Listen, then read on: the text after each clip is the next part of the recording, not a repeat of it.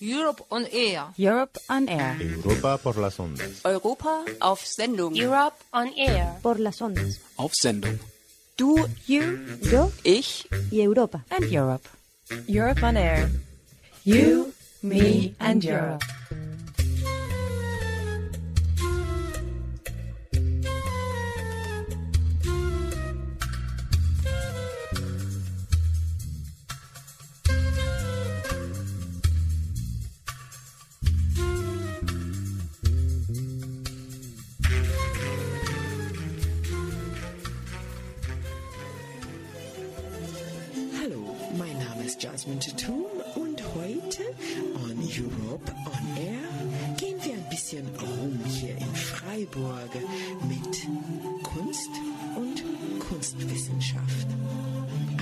Buntes Kurzporträt über Sammlungen und Sammler mit Wohnsitz in Freiburg. Was begegnet wem? Wem begegnet was?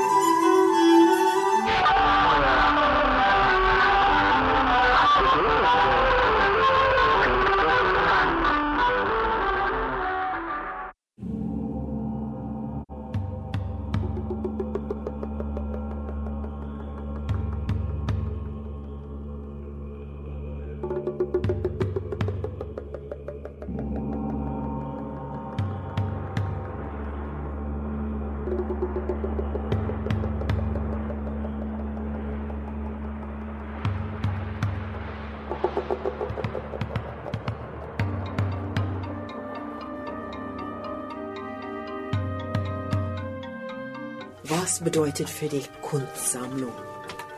Kunstsammlung ähm, ist, ähm, also ich denke an eine Ausstellung oder so, ja. Ähm, eine Sammlung, einfach eine Sammlung von ähm, Kunststücke, also Malereien oder so, ja. Und Kunstwissenschaft?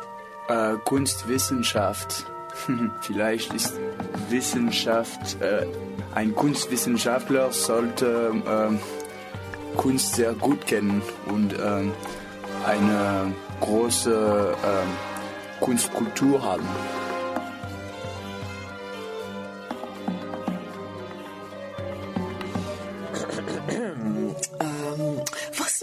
Eigentlich sagen, außer dass ich habe zwei Kunstsammler hier in Freiburg, wo ich wohne, kennengelernt. Die beiden sammeln Kunstwerk. Einer in einer private Sammlung, einer in eine öffentliche und international bedeutende Stiftung. Beide mit viel Leidenschaft. Ob es die Kunstwerk dieses Lebensgefühl ausstrahlt oder die Sammler sich selbst.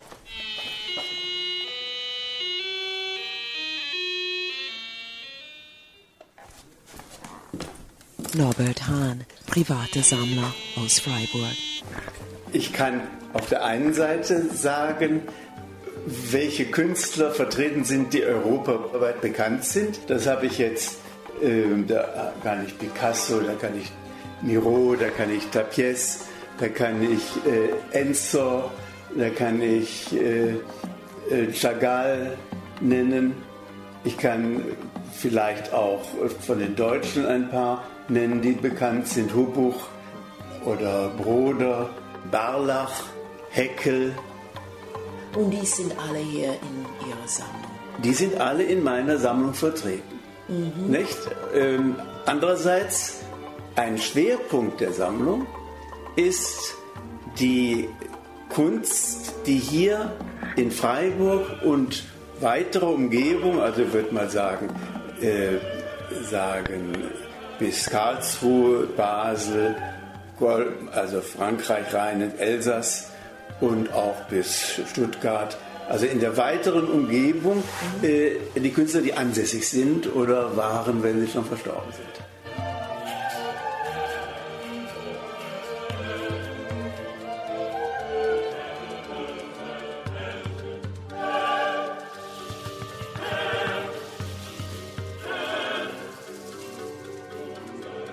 Okay.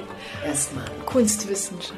Ja, was, was, was bedeutet Kunstwissenschaft für dich? Hm, ich denke, glaube ich, zuerst an Kunstgeschichte, äh, weil ich das die einzige Kunstwissenschaft ist, die ich ein bisschen besser kenne. Also wahrscheinlich eine Wissenschaft, die sich damit auseinandersetzt, wie Kunst in verschiedenen Epochen aussah, worauf sie Wert gelegt hat, was die Techniken, die Inhalte und Darstellungsformen waren. Genau, die sich natürlich auch mit einzelnen Künstlern befasst. Was für dich bedeutet Kunstsammlung? Kunstsammlung. Ähm, das ist eine Sammlung von Kunstwerken, privat oder öffentlich, äh, wo eben Institutionen oder Menschen verschiedene Kunstwerke kaufen und die dann besitzen, je nachdem auch präsentieren. Was bedeutet für dich das Wörter, das Begriff Kunstlager? Mhm. Ähm, in Freiburg das Kunstdepot ist eben ein Ort, wo Kunst aufbewahrt wird, die gerade nicht in den Museen präsentiert werden kann. Ich denke, in dem Zusammenhang so ähnlich würde ich dann auch Lager verstehen in dem Zusammenhang, also als ein Ort, wo Kunst quasi einfach aufbewahrt wird, ohne äh, der Öffentlichkeit präsentiert zu werden, wo sie sozusagen, ich will jetzt nicht sagen gestapelt wird, aber halt wo, ja, Was ist ein der. Unterschied mit, mit Begriff Kunstlager oder Kunstdepot? Sie wird deponiert, sie wird gelagert. Ich würde erstmal sagen, gar keiner. Natürlich ist Lager immer im Deutschen ein schwieriger Begriff, weil man da auch diese andere zweite Bedeutung so von Lager wie Camp oder so im Kopf hat. Aber wenn es halt um Gegenstände geht, dann würde ich ähm, an irgendwas denken, eben, wo man etwas aufbewahrt. Und das ist wahrscheinlich die gleiche Bedeutung wie Depot.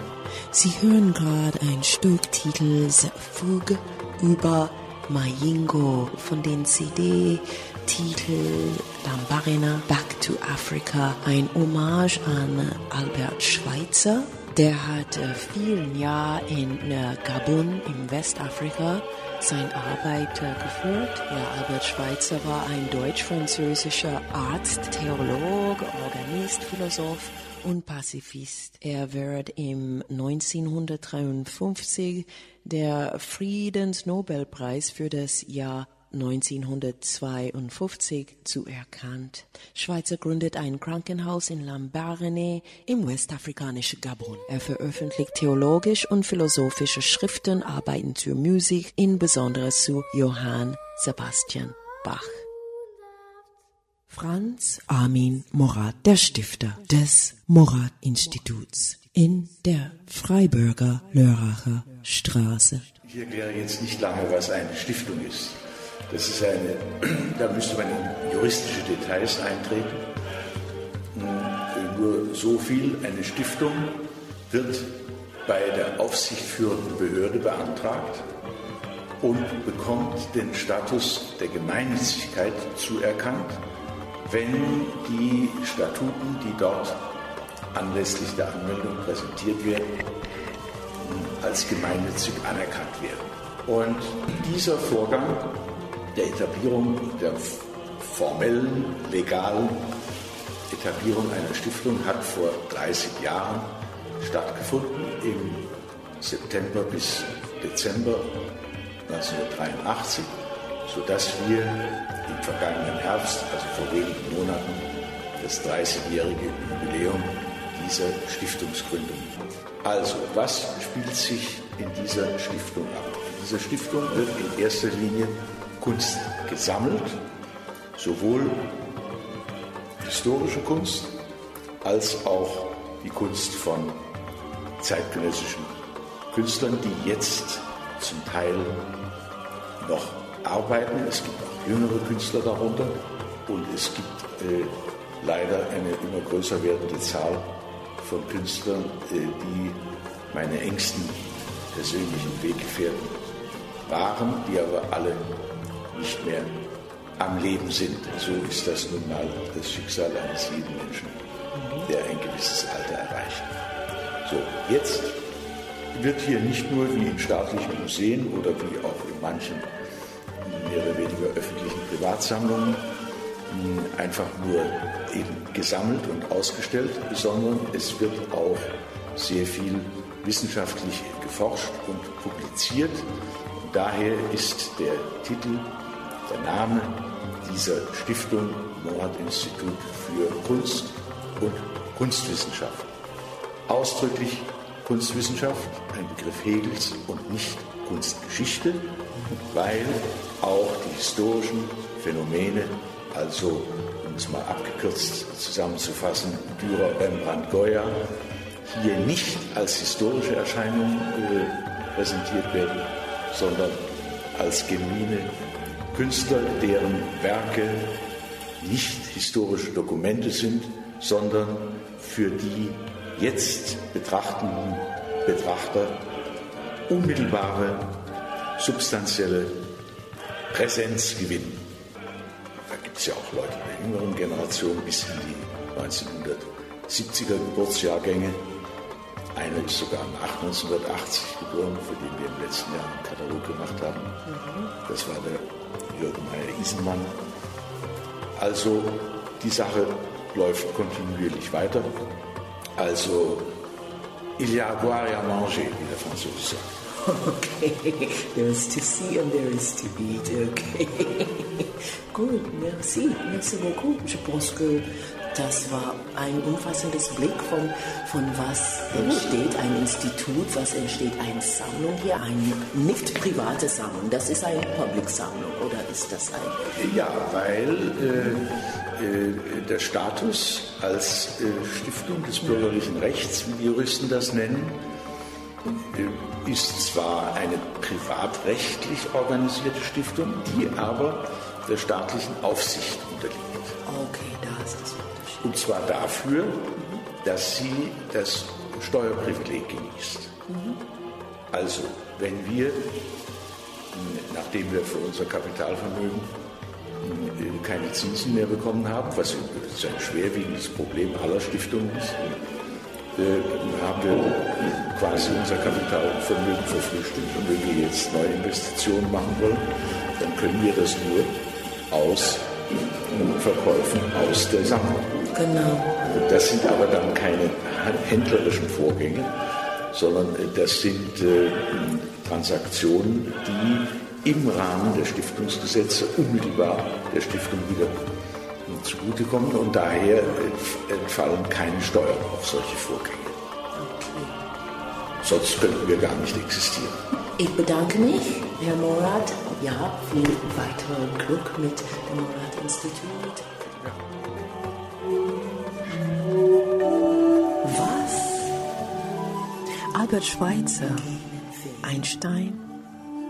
Nicht Albert Einstein, aber Karl Einstein. Afrikanische Plastik. Veröffentlicht in 1921. Ja, Afrika. Das Herz des Finsternis. Joseph Conrad. Henry Morgan Stanley. Das schwarze Kontinent.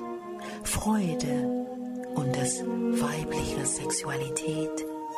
Wir sind auf des ewige Achterbahns des Geschichte, zeitgenössisches Wahrnehmung. Ist es nicht der Kunst? Il y a des identités dans le temps, il y a des identités dans l'espace. Il y a des identités dans le temps, il y a des identités dans l'espace. Afrika ist mein Kontinent. Und ich werde hier durchtanzen. Hallo,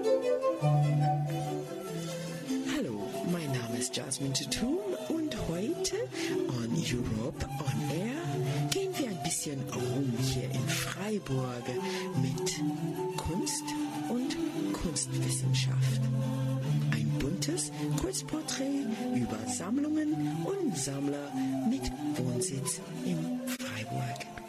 Norbert Hahn, private Sammler aus Freiburg. Die äh, keine. Alex haben es gehört. Yes. Haben Sie gehört? Yes, what is das, das braucht ein bisschen mehr Licht. Das ist von äh, Peter Vogel, der auch ein Freiburger. Äh, das ist deswegen besonders schön. Äh, das ist deswegen, äh, man muss- braucht ein bisschen Licht Aha. und dann, wenn er ein bisschen heller hat, dann geht es vielleicht noch auch schneller. Ich habe gedacht, Ihr Handy, Ihr Mobilfon hat. Haben Sie gehört? Aha. Ne? Und, äh, und der ist ganz äh, ziemlich berühmt. Gucken Sie hier. Sehen, ob man das hinkriegt, dass ein bisschen mehr Licht hat. Hm, das ist schwierig, ich möchte nicht wieder runterfinden. Ah, okay, und das ist dann mit Strom, ne? Das ist mit Strom, ja. Der braucht die Leute, deswegen äh, weiß Ah, ich nicht genau, wo ich noch ihn hinstellen kann, wo er mehr Licht hat. Wir kriegen nicht viel mehr Licht heute.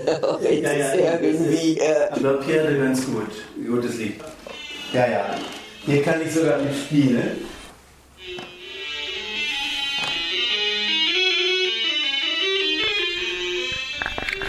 Jetzt gehen Sie wieder Hand und deswegen hat er nicht gedurft. Nein, nein, nur da. Nur diese. Zelle. Ah. Nur diese Zelle. Aha. Das Einzige. Das muss aber wieder erst laden. Das ist ein typischer Vogel.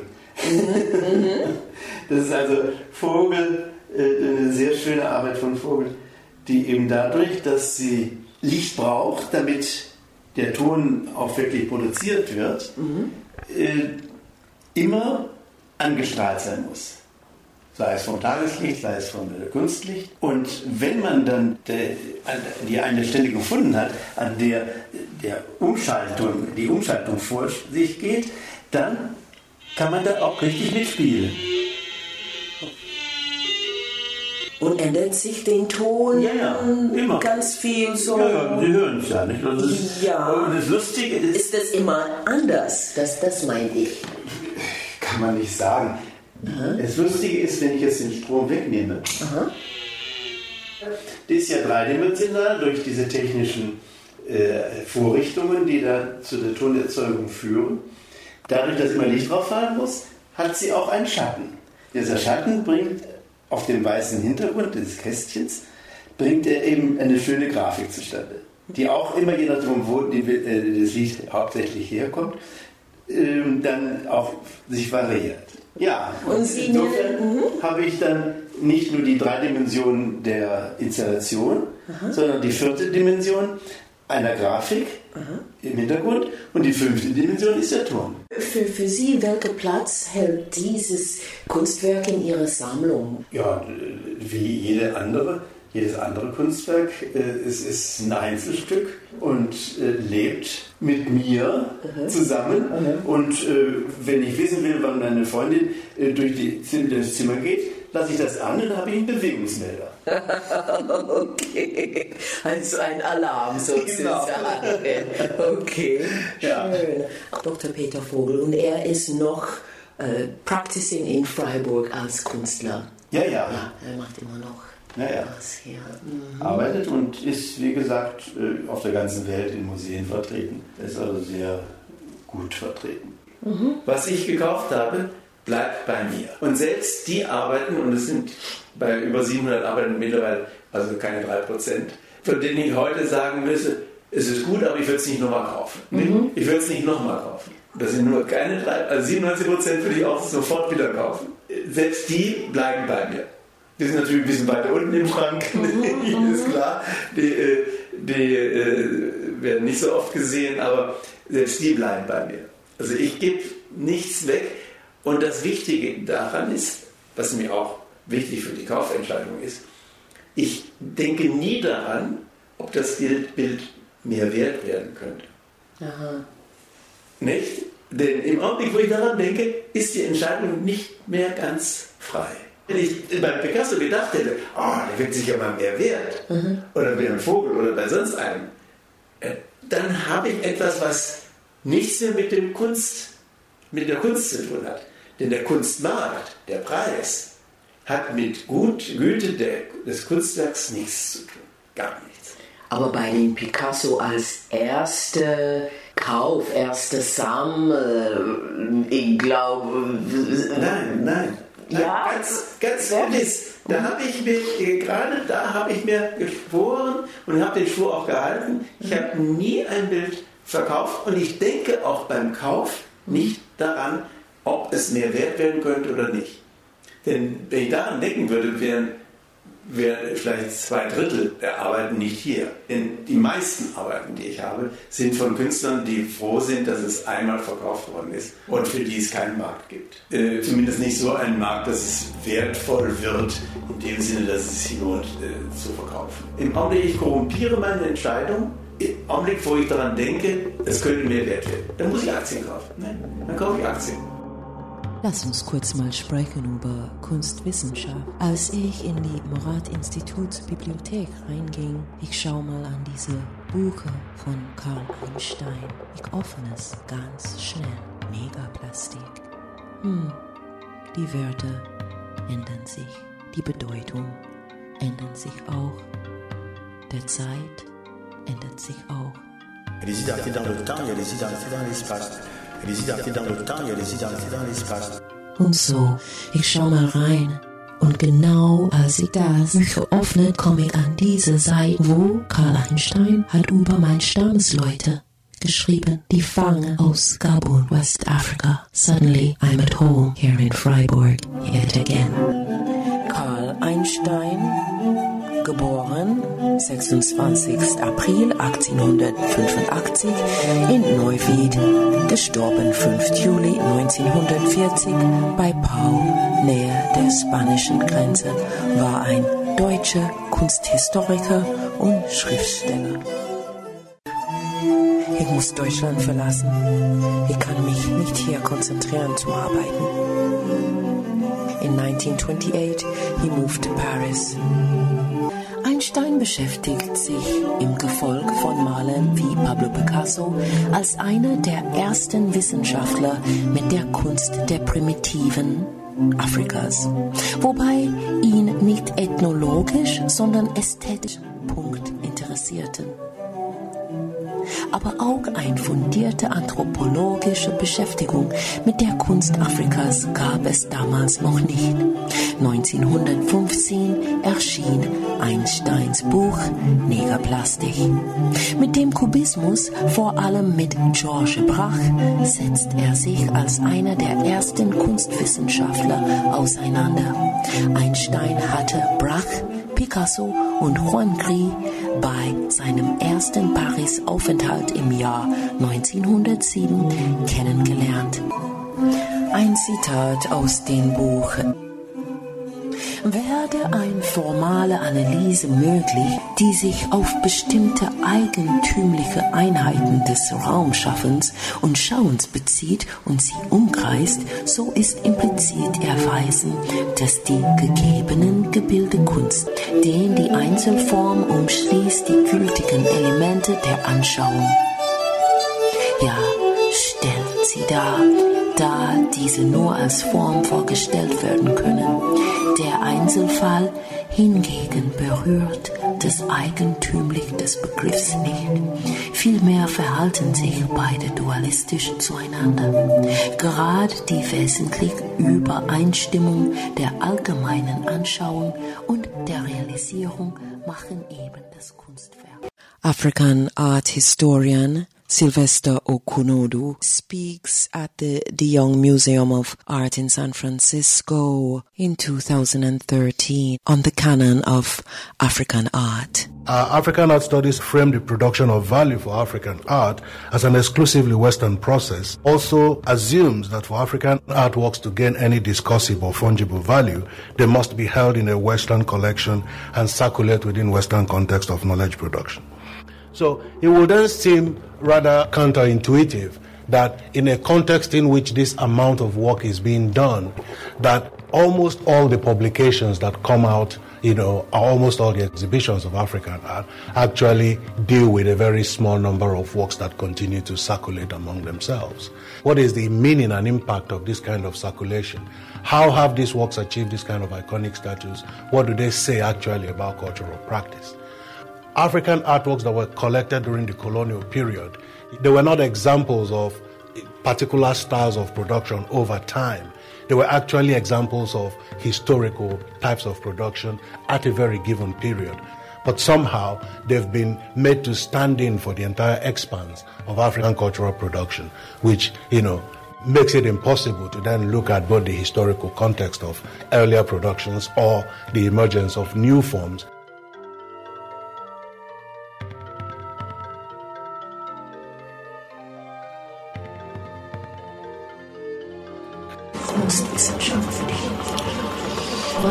Unterstützt diese Kunstwissenschaftlerrolle hier von den Bibliotheken? Das sind alles Erstausgaben. Ja. Und hier beginnen wir mit Giorgio Vasari, der die Biografien der berühmtesten Maler, Architekten und Bildhauer publiziert hat in Florenz 1550. Das ist die erste Ausgabe dieser Lebensbeschreibung der berühmtesten Künstler. Dann haben wir hier ein Buch über Leone Battista Alberti, der als äh, universalistischer Humanist tätig war und auch ein bedeutender bildender Künstler in dieser Ausstellung publiziert mit dem legendären Selbstbildnis von Leone Battista Alberti von ca. 1435 das ist das allererste Selbstporträt der Kunstgeschichte. Jetzt ein Sprung nach Norden. Amsterdam 1618. Der berühmte Maler auf Holländisch des Schilder, Karel van Mander, publiziert das wörtlich Bilderbuch, het Schilderbuch wo er die Biografien der bedeutendsten Maler, der Maler heißt auf Holländisch des Schilder, Schilder geschrieben, aber der Holländer schildert eben, indem er malt, während im Deutschen der Begriff für eine sprachliche Beschreibung dient. Also, das berühmte Schilderbuch, das Buch der Malerbiografien von Karel van Mander, 1618, als Rembrandt noch ein ganz junger Mann war. Sie hören jetzt aus dem Album Lambarina Back to Africa A Homage to Albert Schweitzer. Der Titel heißt Der Herr, unser Herrscher. Composer Johann Sebastian Bach. Arrangements von Hugh de Courson and Pierre Akendenge. Performed by Osvaldo Carlo, Thomas Gubic sowie verschiedene Ensembles aus afrikanischen Künstlern. Released in 1993 on Sony Classical.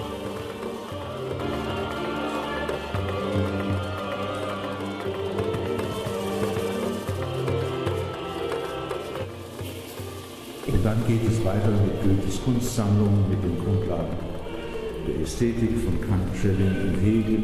Ja, das ist mir sehr interessant, weil wir, wir brauchen einen deutschen Blick auch. Mhm.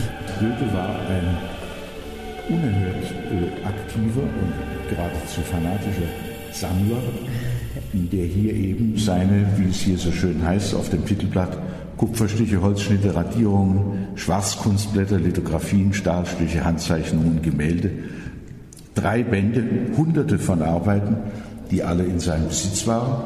Und hier haben wir die Erstausgabe seiner legendären Farbenlehre von 1810. Das ist also noch zu Lebzeiten erschienen. Er ist ja erst 32 gestorben, 1832. Mhm. Und das ist also bereits in zwei Bänden äh, mit einer mit einem Heft mit sogenannten Kupfern, also Kupfertafeln, mhm. die im Radierverfahren hergestellt wurden. Äh, das war die Erstausgabe der Farbenlehre. Mhm. So, er war wirklich ein Renaissance-Mann, ja? So. Ja, absolut. Diesen Text von Denis Diderot, und das hat niemand anderer als Goethe selber übersetzt. So Goethe hat Deutsch gesprochen, Englisch und Französisch. Selbstverständlich Französisch in erster Linie. Mhm. Er hat sogar gedichtet auf Französisch und er konnte ebenso gut Italienisch. Okay. Mhm. Goethe war im Grunde ein drei- bis viersprachiger Mensch. Wobei Englisch vielleicht noch am schwächsten war, aber Französisch und Italienisch hat er auf der Ebene seiner Muttersprache beherrscht. Unsere sinnliche Wahrnehmung ist unser erstes Forschungsinstrument. Mit unseren Händen, mit unseren Augen. Why do the arts matter? Art matters because it holds a storehouse of research methods for theory building and problem solving. Ce que tu as vu n'est plus, et ce que tu verras n'est pas encore. Die Europe on Air Kampagne wird finanziert von der Europäischen Union. Verantwortlich für die Inhalte der Sendungen sind einzig die Autorinnen und Produzentinnen. Für die weitere Verwendung der Informationen sind weder die Kommission noch Radio Dreieckland verantwortlich.